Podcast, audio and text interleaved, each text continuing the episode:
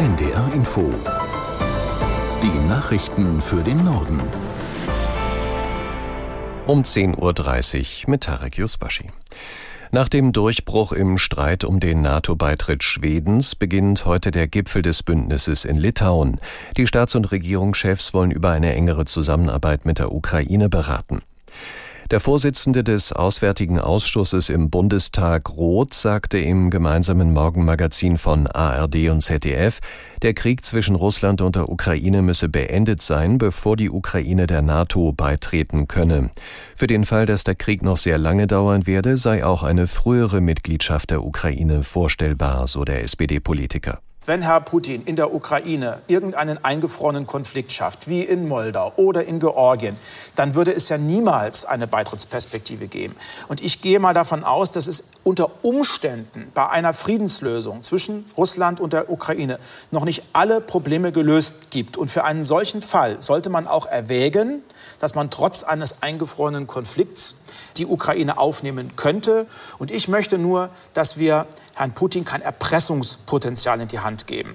Der Vorsitzende des Auswärtigen Ausschusses im Bundestag, Roth. Innenministerin Faeser, Familienministerin Paus und B K A-Präsident Münch stellen heute ein Lagebild zur häuslichen Gewalt vor. Bereits bekannt ist, dass die Fallzahlen im vergangenen Jahr deutlich gestiegen sind, um mehr als neun Prozent. Im Durchschnitt nahmen die Behörden täglich mehr als vierhundert Fälle häuslicher Gewalt auf. Der Großteil der Opfer waren Frauen, die meisten verdächtigen Männer. Die Reaktionen auf die von Bund und Ländern beschlossenen Eckpunkte zur Klinikreform sind unterschiedlich. Die Pläne sehen vor, dass unter anderem die bisherigen Fallpauschalen durch Vorhaltepauschalen ersetzt werden. Etwa sechzig Prozent der Vergütungen sollen Kliniken dafür erhalten, dass sie bestimmte Leistungen anbieten. Lob kommt von der Bundesärztekammer, den Krankenkassen und dem Sozialverband V d K. Der Chef der Deutschen Krankenhausgesellschaft Gast zeigte sich im gemeinsamen Morgenmagazin von A R D und Z D F eher enttäuscht. Wir rechnen mit einem weiterhin kalten Strukturwandel. Der Minister spricht von einem ungeordneten Krankenhaussterben, das er nicht verhindern könne. Und da sagen wir, da muss die Politik eigentlich die richtigen Maßnahmen ergreifen. Wir haben ein hohes Defizit. Im Moment zahlen die Krankenkassen keine auskömmlichen Preise für die Patientenbehandlung wegen der gestiegenen Kosten aufgrund der Inflation.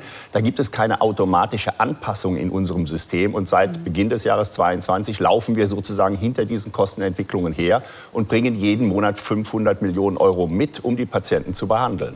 Der Chef der Deutschen Krankenhausgesellschaft Gass. Der Tourismus in Deutschland kommt weiter in Schwung. Hotels, Pensionen und Campingplätze zählten im Mai siebenundvierzig Millionen Übernachtungen. Das seien knapp sechs Prozent mehr als vor der Corona-Pandemie, teilte das Statistische Bundesamt mit. Vor allem die Reiselust inländischer Gäste habe zugenommen. Reisende aus dem Ausland machten sich hingegen noch ein wenig rar. Die Stimmung in der Branche ist jedoch gedämpft. Laut deutschem Hotel- und Gaststättenverband DEHOGA leiden die Betriebe unter weiter wachsendem Kostendruck und einem Mangel an Personal. Der U N-Sicherheitsrat hat sich noch immer nicht auf eine neue Resolution zur Hilfe für die Menschen im Nordwesten Syriens geeinigt. Das bisherige Mandat ist gestern ausgelaufen. Aus New York, Giselle Uka. Es hat Hilfsorganisationen erlaubt, Lebensmittel, Medizin oder andere Hilfsgüter von der Türkei aus über die Grenze in den Nordwesten Syriens zu transportieren. Seit den schweren Erdbeben im Februar ist der Nordwesten Syriens noch dringender auf Hilfe angewiesen als bisher. Deshalb versuchen die Mitglieder im U N-Sicherheitsrat offenbar, Russland hinter den Kulissen davon zu überzeugen, die grenzüberschreitende Hilfe für Syrien nicht wie bisher für weitere sechs, sondern gleich für zwölf Monate zu verlängern. Die Abstimmung darüber im U N-Sicherheitsrat wurde auf heute Nachmittag verschoben. Das Europäische Parlament will heute über den sogenannten Chips Act abstimmen. Damit soll die Abhängigkeit Europas von Halbleiterimporten verringert werden. Aus Straßburg, Jakob Mayer. Autofabriken, die wegen Chipmangels die Produktion drosseln müssen, das soll in Europa nicht nochmal passieren. Das E U-Parlament beschließt am Mittag ein Gesetz, das helfen soll, den europäischen Anteil an der Herstellung von Halbleitern bis zweitausenddreißig zu verdoppeln. Von jetzt zehn auf dann zwanzig Prozent des Weltmarktes. Da der dynamisch wächst, müsste sich die Chipproduktion in der E U praktisch vervierfachen. Dafür will die E U dreiundvierzig Milliarden Euro an öffentlichen und privaten Investitionen mobilisieren. Das meiste öffentliche Geld soll von den Mitgliedstaaten Mitgliedstaaten kommen. Genehmigungsverfahren für den Bau von Chipfabriken werden vereinfacht, staatliche Beihilfen erleichtert.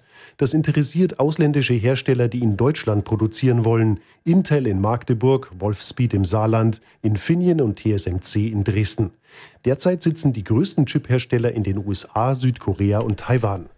In Kiel wird die Förde heute für die Schifffahrt gesperrt. Der Grund ist die Sprengung eines ehemaligen Kesselhauses. Das Gebäude gehört zu einem früheren Kohlekraftwerk in Kiel. Die Sprengmeister erwarten wegen der Stahlkonstruktion einen lauten Knall. Die Kieler Förde soll von vierzehn Uhr an für Schiffe gesperrt werden. Und das waren die Nachrichten.